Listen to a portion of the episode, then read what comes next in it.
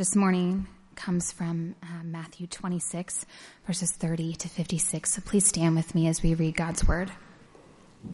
And when they had sung a hymn, they went out to the Mount of Olives. Then Jesus said to them, You will all fall away because of me this night. For it is written, I will strike the shepherd, and the sheep of the flock will be scattered. But after I am raised up, I will go before you to Galilee. Peter answered him, Though they all fall away because of you, I will never fall away. Jesus said to him, Truly I tell you, this very night, before the rooster crows, you will deny me three times. Peter said to him, Even if I must die with you, I will not deny you. And all the disciples said the same. Then Jesus went with them to a place called Gethsemane, and he said to his disciples, Sit here while I go over there and pray. And taking with him Peter and the two sons of Zebedee, he began to be sorrowful and troubled. Then he said to them, My soul is very sorrowful, even to death. Remain here and watch with me. And going a little farther, he fell on his face and prayed, saying, My father, if it be possible, let this cup pass from me. Nevertheless, not as I will, but as you will. And he came to the disciples and found them sleeping. And he said to Peter, So, could you not watch with me one hour? Watch and pray that you may not enter into temptation. The spirit indeed is willing, but the flesh is weak. Again, for the second time, he went away and prayed, My father, if this cannot pass unless I drink it, your will be done. And again he came and found them sleeping, for their eyes were heavy. So leaving them again, he went away and prayed for the third time saying the same words again.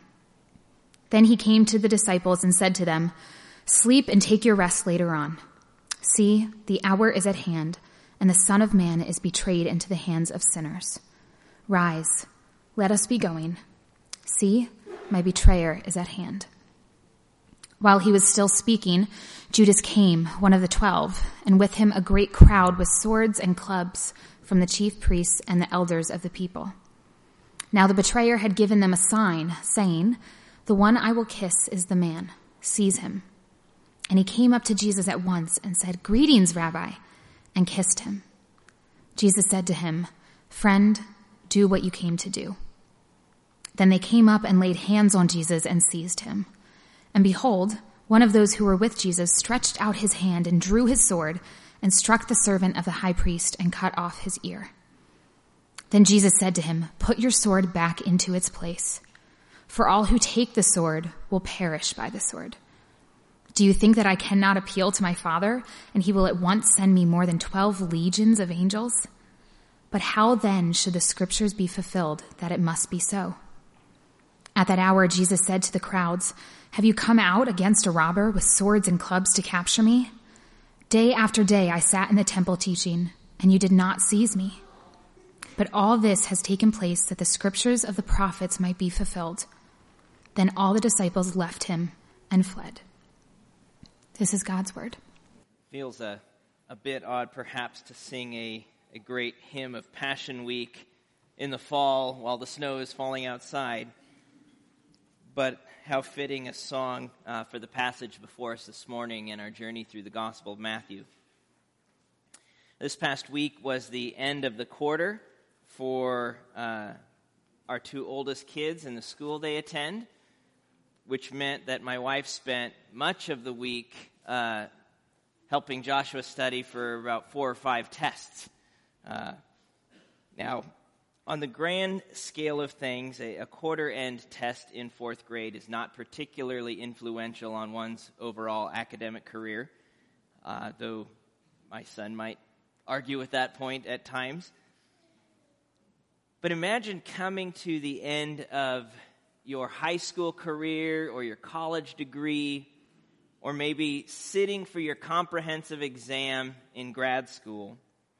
And as the test is handed out, the teacher says to you, Every single one of you is going to fail this exam.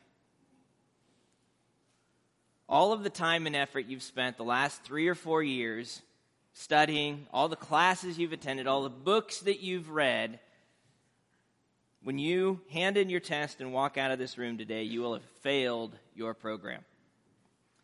That feeling is perhaps a bit uh, what Jesus' after dinner conversation was like in Matthew 26 when he says to his disciples in verse 31, You will all fall away because of me this night. Three years of following Jesus, of learning his teaching, of watching him do these incredible signs, of even participating in some of those signs and wonders. Three years of that and all of that preparation will be tested this night, and not a single one of you will pass.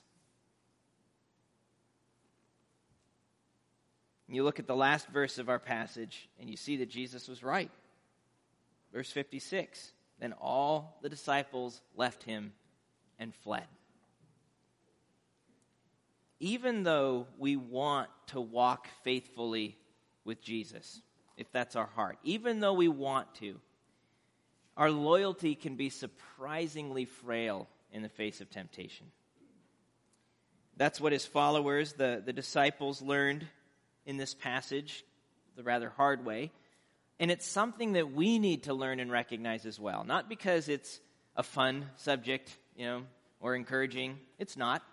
It's not fun or encouraging at all. But it's true. It's true, and we need to think about it. We need to take it on board to understand the reality that none of us are immune from turning our back on God, from betraying our Savior, abandoning Him. That's an, an uncomfortable emphasis in this passage. And yet, at the same time, none of us are beyond the reach of God's grace, which is also one of the emphases in our passage. And that's because while we are prone to abandon our Lord, Jesus was willingly abandoned and betrayed by his closest followers in order to fulfill the will of his Father and make propitiation for our sin. So let's pray and look at this beautiful passage. Gracious God, this is your word. And that's the word that we want to hear. Uh, so, Lord, would you open our eyes before this text? Would you give us ears to hear your voice by your Spirit? And Lord, as we look into your word and we see perhaps some uncomfortable realities of our, of our hearts, would you lay them bare and at the same time build them back up through Christ. Thank you that we have a faithful Savior. So change us this morning as we look at your word. We ask it in Jesus' name. Amen. So if, if you don't still have it open, go ahead and, and turn in your Bibles to Matthew 26. Uh, the story that we're looking at this morning picks up directly where we left off a few weeks ago before our missions conference. We've been working through the Gospel of Matthew. And uh, in the previous scene, Jesus just finished celebrating what would become his last supper with his disciples, a Passover meal. And that meal, the Passover meal, had for centuries been uh, the definite. It, been, it had for centuries defined God's salvation in terms of the Exodus from Egypt. And so you'll remember the story of Israel being led out of uh, Egypt and the slavery there through this sacrifice of the Passover lamb um, in place of the firstborn. And so that meal had for ages commemorated God's salvation in terms of that Exodus. Jesus took that meal and reinterpreted it around himself, since through his death and resurrection, he would fulfill what the Exodus and the Passover had been looking forward to all along. So the bread is no longer a sign of ancient Israel's affliction, but of Christ's affliction for us. The cup is now a sign of the new covenant in Jesus' blood poured out for the forgiveness of sins. And so the, the Last Supper became the Lord's Supper on that night, uh, a meal that we continue to commemorate and will, in fact, celebrate together this morning.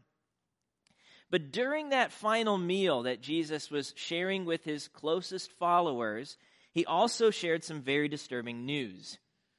One of the twelve would soon betray him, would hand him over to uh, the authorities. And we know because we've been following the story that he's talking about Judas. Uh, though the disciples at that time, the rest of them didn't know who he's talking about, and they all got rather uh, anxious and quite self defensive at the announcement. Judas knew, and he knew that Jesus knew that he knew. And so at some point in the scene, Judas disappears. He, he leaves. Then after the supper, as uh, Jesus and his followers head to the Mount of Olives, he shares with them some more shocking news. Not only will Jesus be betrayed by one of the twelve, but the rest of them will stumble and fall because of him as well. The loyalty of every single one of Jesus' followers will be tested that evening, and none of them will pass the test. Verse 31 Then Jesus said to them, You will all fall away because of me this night. For it is written, I will strike the shepherd, and the sheep of the flock will be scattered. But after I'm raised up, I will go before you to Galilee. That's incredibly discouraging news. If, if, you think of you know, the disciples and their hope that here is the one we've been waiting for all along, the king, the promised king of Israel, the one who's going to, to make right everything that's wrong in this world, who's going to deliver us from foreign oppressors, who's going to bring salvation from sin. And it's just bad news after bad news after bad news. And now he's telling them that they too are going to fall away. And, and when your closest friends leave you, who else is there? Think of the weight and the burden for Jesus as he says these words. And yet, it doesn't take him off guard.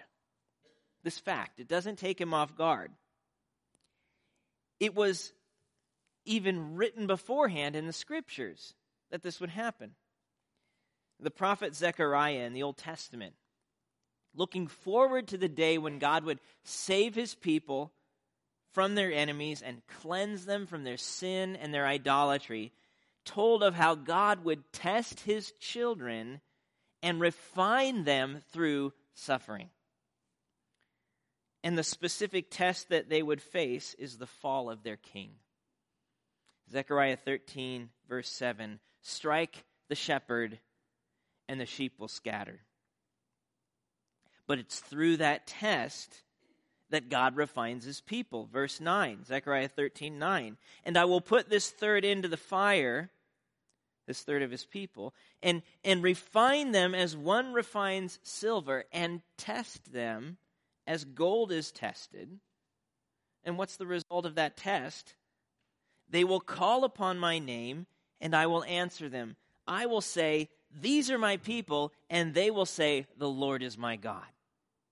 So God is testing them to deepen their affection, their loyalty, their trust. The nature of that test is the fall of their king, and Jesus knows that the moment of that test has now come.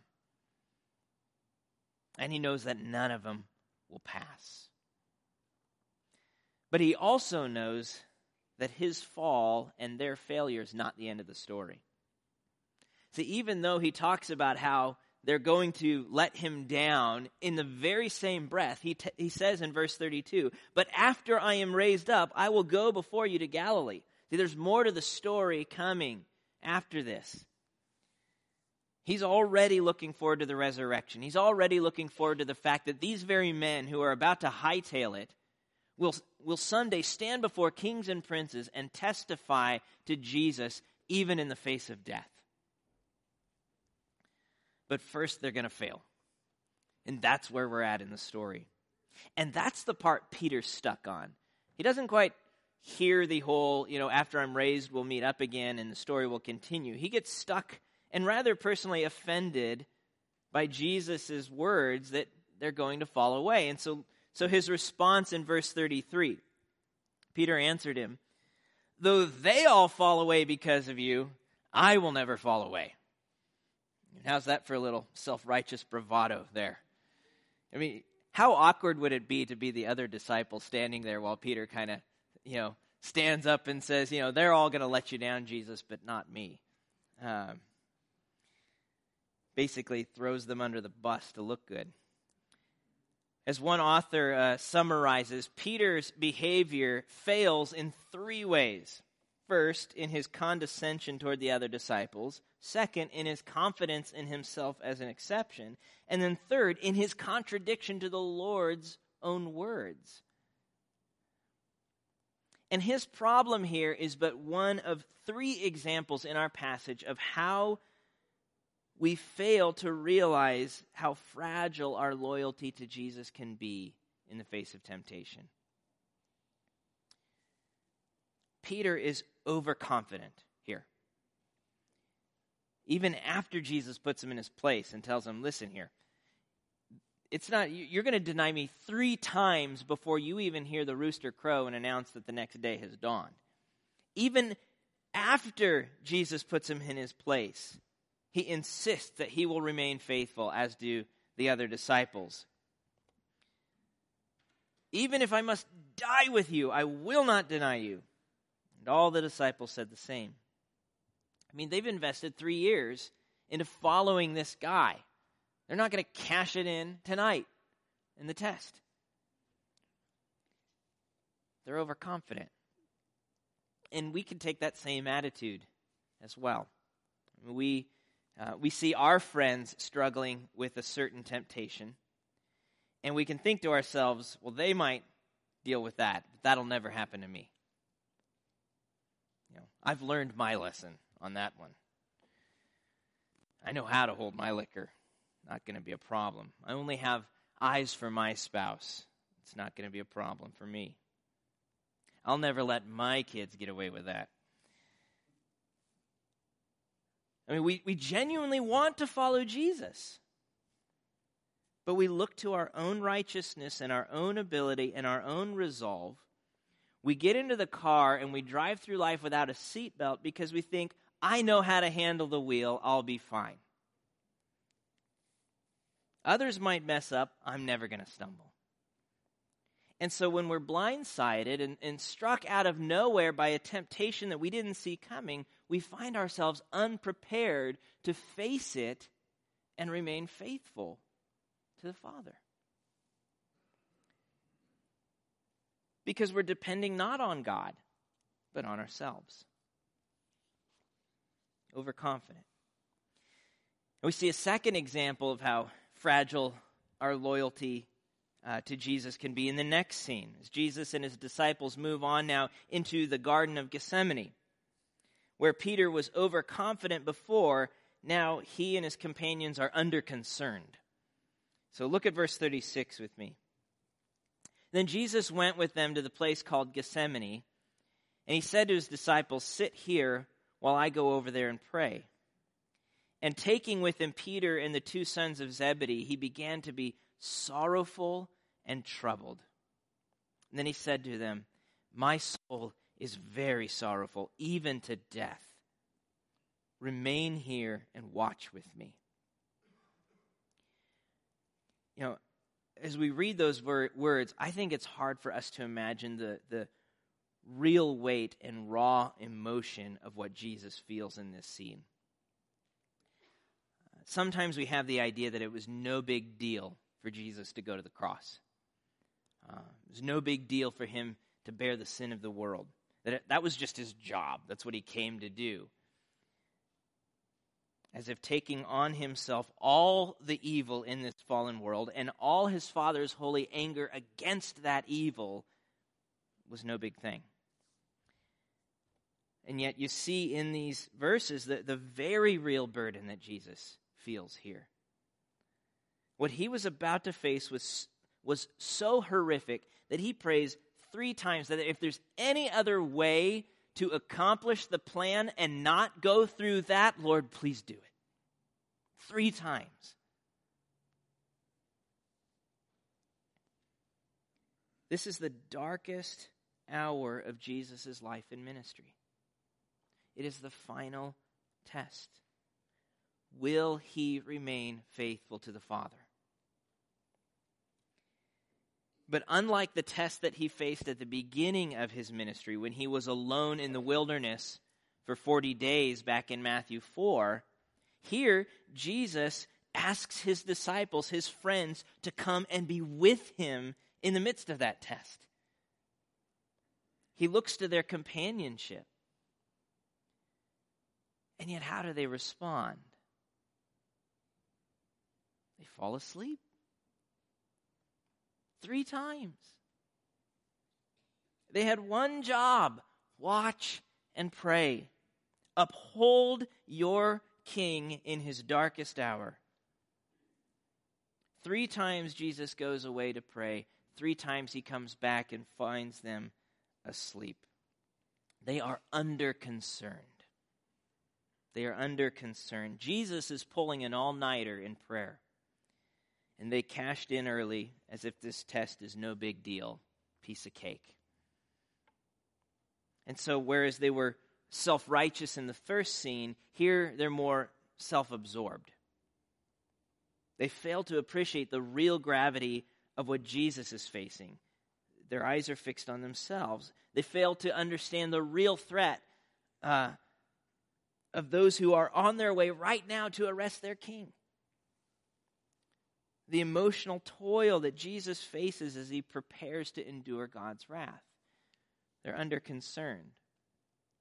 And again, the, the, the point of this passage is not for us to gawk at the insensitivity of the disciples, but to see ourselves in this story.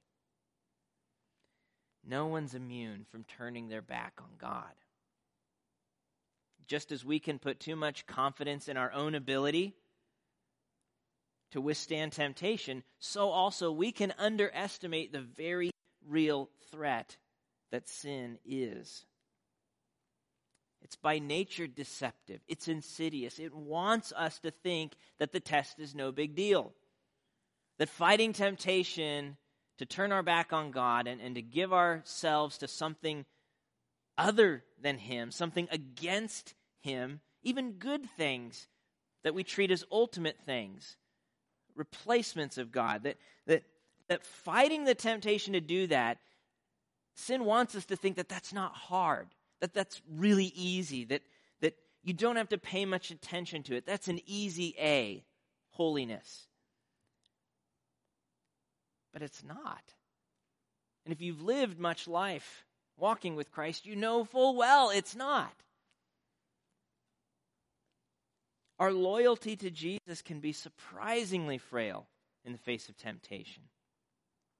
And the problem for many of us is not that we don't want to follow Jesus or that we don't want to honor him. There might be some of us who are wrestling with that. you know, is, is Jesus who he says he is? Do I really want to give my life to him? Can't I just get the benefit with none of the cost of actually, you know, trusting and obeying? And, and you may be wrestling with that, and I encourage you to keep wrestling and asking, who is this Jesus? What does he what has He done? What does He call us to? But for many of us, it's not that we don't want to follow Him, we do. Jesus summarizes the problem in verse 41. The Spirit indeed is willing, but the flesh is weak. We are not as strong as we think we are. We may want to follow Jesus, but our loyalty is surprisingly fragile. The flesh is weak. And so we cannot allow ourselves to be overconfident or under concerned, or we will fail the test. We will be caught off guard, blindsided. Jesus tells his followers instead watch and pray that you may not enter into temptation. Watch, stay alert, don't fall asleep, and pray. Trust God as you fight this fight. We'll talk more about that in a minute. When Jesus then wakes them up for the third time, uh, the scene changes again because his hour has finally come. His betrayer is at hand. Verse 47. While he was still speaking, Judas came, one of the twelve, and with him a great crowd with swords and clubs from the chief priests and the elders of the people. Now the betrayer had given them a sign, saying, The one I will kiss is the man. Seize him. And he came up to Jesus at once and said, Greetings, Rabbi. And he kissed him. Jesus said, Friend, do what you came to do. And then they came and laid hands on Jesus and seized him. Now, Peter, uh, perhaps with his promise to Jesus still ringing in his ears, you know, even if I must die with you, I will not deny you. He goes rogue and attacks one of the servants sent from the high priest, cuts off his ear. But even here, his bravado is misplaced. This is not what Jesus is looking for. Peter still doesn't get what Jesus has trying, been trying to help him and the disciples get for some time now that his kingdom is not like other kingdoms. It will not be established with power and violence. A kingdom like that will not last. Those who take the sword will die by the sword. That's not how his kingdom is going to come. And moreover, it's not as though Jesus needed Peter to protect him in that moment either. He tells him in verse 53 Do you think that I cannot appeal to my Father and he will at once send me more than 12 legions of angels? You're missing the big picture, friend. It's not as though Jesus has all of a sudden lost control of the situation. That's what it feels like for the disciples that this thing is just spiraling into chaos. And if you were to ask the crowds uh, that have come to arrest him who was in control, they would have shown you their swords and their clubs and said, What do you think? But it's not as though Jesus has lost control here. This is all part of the plan. It's all part of the great plan of redemption that the Father, the Son, and the Holy Spirit covenanted together before creation to accomplish for our good and for their glory. It's part of the plan that was foretold long ago in Israel's scriptures. And Jesus points that out to both his disciples and then to the crowds. And he says to Peter, You know, I could call these 12 legions of angels down right now if I wanted, but, verse 54, how then should the scriptures be fulfilled that it must be so? This isn't spiraling out of control. This is according to plan. And then he says to the armed crowd in verses 55 to 56 Have you come out against me as a robber or, or a rebel with swords and clubs to capture me? Day after day I sat in the temple teaching, and you did not seize me.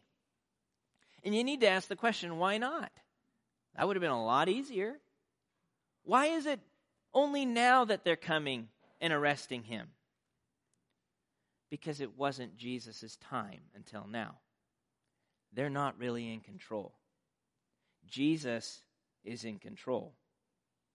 He continues in verse 56 But all this has taken place that the scriptures of the prophets might be fulfilled.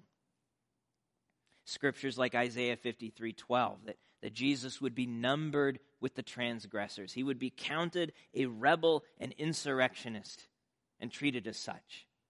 Or scriptures like Zechariah 13 strike the shepherd, and the sheep will scatter. Verse 56 concludes that that's exactly what happens here, what Jesus said would happen. Then all the disciples left him and fled. And so in this passage, we see that Jesus was right. They all stumbled and fell on account of him. What started as a self righteous bravado and, and kind of slipped into a, a self absorbed indifference came crashing down in crude self preservation. It was simply too dangerous to stick around and be associated with Jesus. They fled. And we'll see next Sunday the full weight of Peter's fall in his triple denial before the rooster crows. And yet there's a reason that Matthew draws so much attention to the disciples' failure. not to shame them, but first to warn us not to presume upon our own strength and resolve in the face of temptation or underestimate the craftiness of, of sin. But even more than that, Matthew is drawing out this contrast between Jesus and his disciples to highlight that whereas the disciples fail the test, Jesus is the one who passes it. That's what Matthew wants us to see here. None of us are immune from turning our back on God. And yet, none of us are beyond the reach of God's grace because Jesus passes the test for us. We've got to see that. He was willingly abandoned and betrayed by his closest followers in order to fulfill the will of his Father and make propitiation for our sins. There's nothing in this story he doesn't do willingly, of his own accord. There's nothing in this story he does not do in faithfulness and obedience and love for his Father or love for his people. Nobody forces Jesus to go with these troops. They might look and feel like they're strong, but I always find it interesting that Paul's words in Romans 5 6 that while we were still weak, at the right time, Christ died for the ungodly. Here, here's the crowd flexing their muscles. In reality, they're weak. We're all weak. Jesus is the one in control. He was willing to be arrested because he was willing to drink the cup. Look back at verse 39 again. In the precise words of Jesus' prayer My Father, if it be possible, let this cup pass from me. Nevertheless, not as I will, but as you will. I want us to notice two things in Jesus' prayer. First is his willingness. You know, there's no bravado in his voice. There's certainly no cold indifference to the situation. He knows full well what this cup means and the horrific effect it's going to have on the one who drinks it. But his faithfulness to his Father is greater than his desire for self preservation. In contrast to the disciples and to us, whose, whose spirit is willing, but our flesh is weak, listen to, to how Jesus lands that prayer. Not as I will, but as you will. He is a willing servant and substitute. He will be faithful to the plan and to God's purposes, whatever the cost, he will pass the test. It's the first thing about his prayer, his willingness. The second thing is to think about the cup. What is Jesus talking about when he makes that request that the cup might pass? I mean, clearly he's talking about his crucifixion, which is just now hours away in the story. But what is he saying about his crucifixion? Why does he describe it as a cup? In the Old Testament, the cup is not merely a metaphor for suffering and death, but for God's wrath against sin. Isaiah 51 speaks of Israel's exile, of having, quote, drunk from the hand of the Lord the cup of his wrath when God promises to judge the sin of all nations in Jeremiah 25. He says to his prophet, Take from my hand the cup of the wine of wrath, and make all the nations to whom I send you drink it. They shall drink and stagger and be crazed because of the sword that I am sending among them. The cup is a picture of the wrath of God against sin. God's wrath is it's his holy anger against everything that is evil, everything that is wrong with his fallen world, every offense we commit against him, big or small. Every way that we say to God, I don't really want you, I don't really need you, I don't love you, I don't care what you've planned or what your word says, my kingdom come. My will be done on earth as it is in heaven. It's this heart of rebellion against God. And it shows up in small ways and in, in big ways, but it shows up in every human heart. And, and it is an offense against God's rule and against God's person. And He has righteous, holy anger in the face of that sin that must be poured out. That wrath, that's what was in the cup.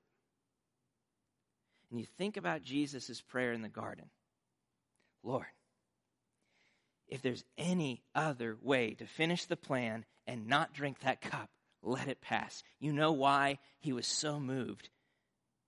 The, the, the fear, the, the, the horror of what he knew he must do.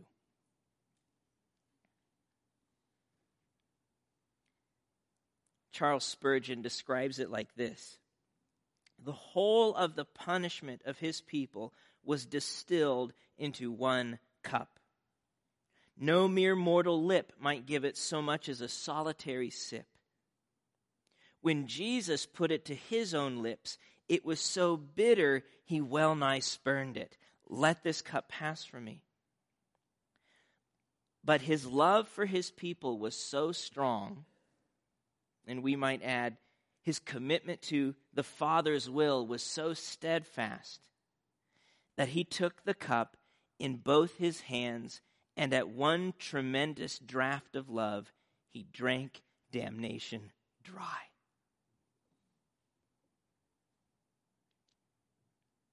He drank damnation dry willingly in love for you and for me. He did it as our representative, the one who passed the test for us who fail.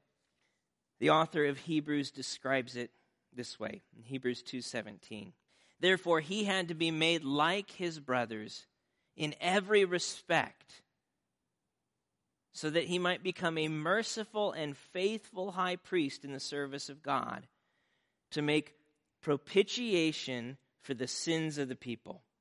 Jesus had to become like us. Fully God, but he had to become fully human at the same time to be our representative. So that as our great high priest, he could make propitiation for our sins. And that's a big word that we don't use in daily conversation necessarily. But it simply means a sacrifice that bears God's wrath against sin.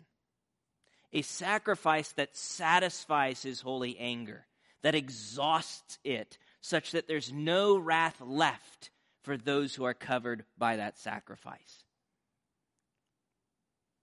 Jesus gave his life as a sin bearing offering, such that if you trust in him as your Savior and King, you receive grace from God instead of wrath. You're given something wonderful forgiveness, new life, relationship with God, when in fact you actually deserve something terrible his holy anger and judgment. That's grace. There is no wrath, no condemnation, no judgment, no hell left for those who are united with Christ by faith. That is grace. He drank the cup dry. And notice in the next verse in Hebrews 2 the result of him having done this for us. For because he himself has suffered when tempted, he is able to help those who are being tempted. So not only does Jesus do everything necessary to rescue us from sin, he's also with us in our own battle against sin. He doesn't leave us to ourselves. The spirit is willing, but the flesh is weak, and we know that in our bones. But we have in Jesus a living Savior who has conquered death, a, a great high priest who has suffered when tempted so that he's able to help those, able to help us face our temptation. Think about that for a minute. Jesus knows what you're going through. not sure how often we believe that, but whatever the temptation it is, whatever it is in your heart that is just kind of drawing your gaze off of Christ and elsewhere, whether it's something you're doing or something somebody else is doing to you that, that moves you to doubt the love of God or to, to, want to, to want to move away from Him, Jesus knows exactly what you're going through. There is no temptation in your life that he cannot identify with and that he did not conquer on your behalf. Hebrews 4:15 to 16 says, "For we do not have a high priest who's unable to sympathize with our weaknesses, but one who in every respect has been tempted as we are, yet without sin." Therefore, let us then with confidence draw near to the throne of grace that we may receive mercy and find grace to help in time of need. Because he has passed the test for us, he is able to help us when we face it as well. None of us are immune from turning our back on God. Yet none of us are beyond the reach of his grace. So, what do we do? Watch and pray. Watch and pray. Be aware of the weakness of your flesh and the craftiness of sin.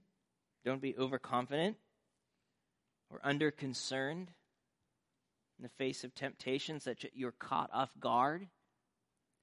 And don't give in to self preservation when following Jesus costs you everything. Stay awake. Know the cost. Watch. And pray. Depend on Jesus. Ask God for help. Every day, every morning, in the moment of temptation, cry out to God, Help me keep my eyes and my heart fixed on you. Remind me what is true. Convince me of what is good. Comfort my heart. Keep me near your cross. Help me love you more than I love sin. Give me grace and mercy in my time of need. Watch and pray. This morning, as we prepare our hearts for the Lord's table, I want to give us time to do just that to watch and pray, to ask God to search our hearts, to expose in us any sin or weakness. None of us are immune.